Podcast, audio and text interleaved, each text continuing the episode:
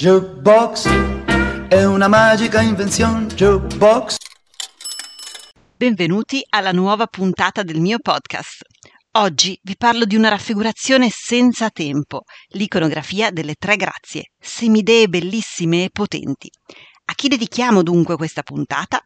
Ad Anna, Annalisa e Matilde, rigorosamente in ordine alfabetico, eh? Buon ascolto! Si narra che Zeus creò per Venere tre sorelle affinché le facessero da messaggere e compagne. E infatti, in molti miti, Venere le invia come portatrici di doni meravigliosi, legati all'amore, chiamandole grazie appunto, in greco eumenidi, ossia coloro che portano bene. Si narra però anche che, quando qualcuno indispettiva la volubile Venere, ella ordinava alle sue servizievoli sorelle di portare ahimè danni e distruzioni, mutandole quindi da grazie in disgrazie o erinni nella versione greca. Dal punto di vista degli artisti, solitamente, le tre fanciulle sono state immaginate nella versione buona, come figure beneauguranti e leggiadre. I loro nomi erano Aglaia, che vuol dire splendore, Eufrosine, gioia e letizia, e Talia, prosperità.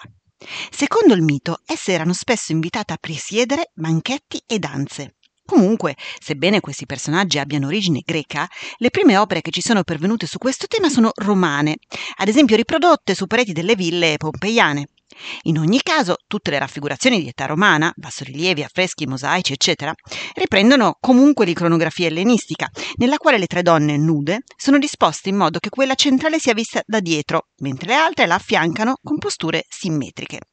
I corpi sono generalmente posti in posizione ondeggiante leggermente obliqua, tecnicamente detta chiasmo, ossia che forma una sorta di X data dall'inclinazione della spalla sinistra opposta alla gamba destra e viceversa.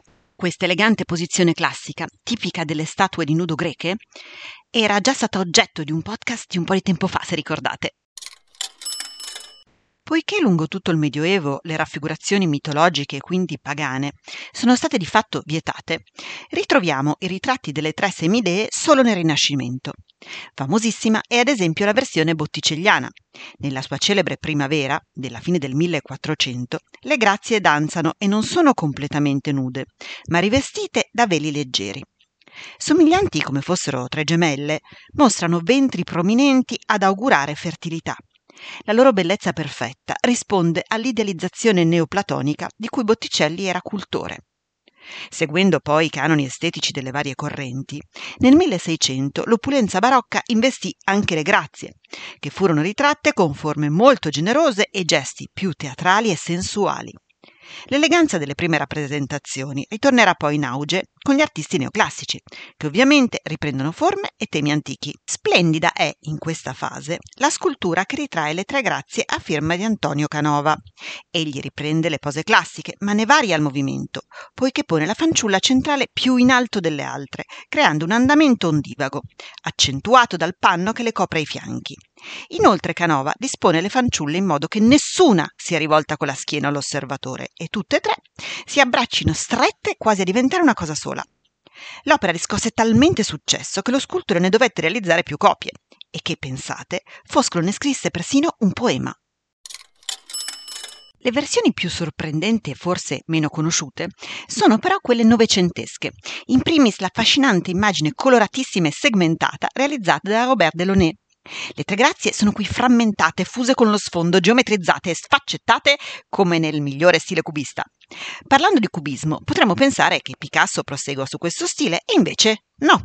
Picasso riveste le tre fanciulle di un'aurea composta e statuaria, sebbene malinconica, nei suoi toni monocromatici freddi. Ancora oggi, le grazie non smettono di affascinare gli artisti e se ne trovano interpretazioni in varie tecniche e proporzioni, sia nella moderna fotografia d'arte che nei graffiti metropolitani. Forse l'esempio più suggestivo è un famoso stencil dello street artist francese Seth, in cui delle grazie non è ritratto l'intero corpo, ma solo i volti stilizzati e imponenti, che omaggiano la versione canoviana, rielaborandola però in chiave pop. Per oggi le nostre storie di arte ed emozione finiscono qui. Ma se ti fa piacere sentirne una alla settimana, iscriviti come follower cliccando sulla piattaforma di audio che utilizzi e mi raccomando, scrivimi le tue curiosità ma soprattutto le tue richieste e dediche all'indirizzo arjubox punto dirtidarti chiocciola gmail punto com. Jukebox si scrive con la J e la K, Jukebox. Comunque trovi il mio indirizzo anche nella visualizzazione della pagina introduttiva che presenta il podcast. Ora ti saluto e spero di riaverti con me nei prossimi episodi. Che la bellezza sia con te!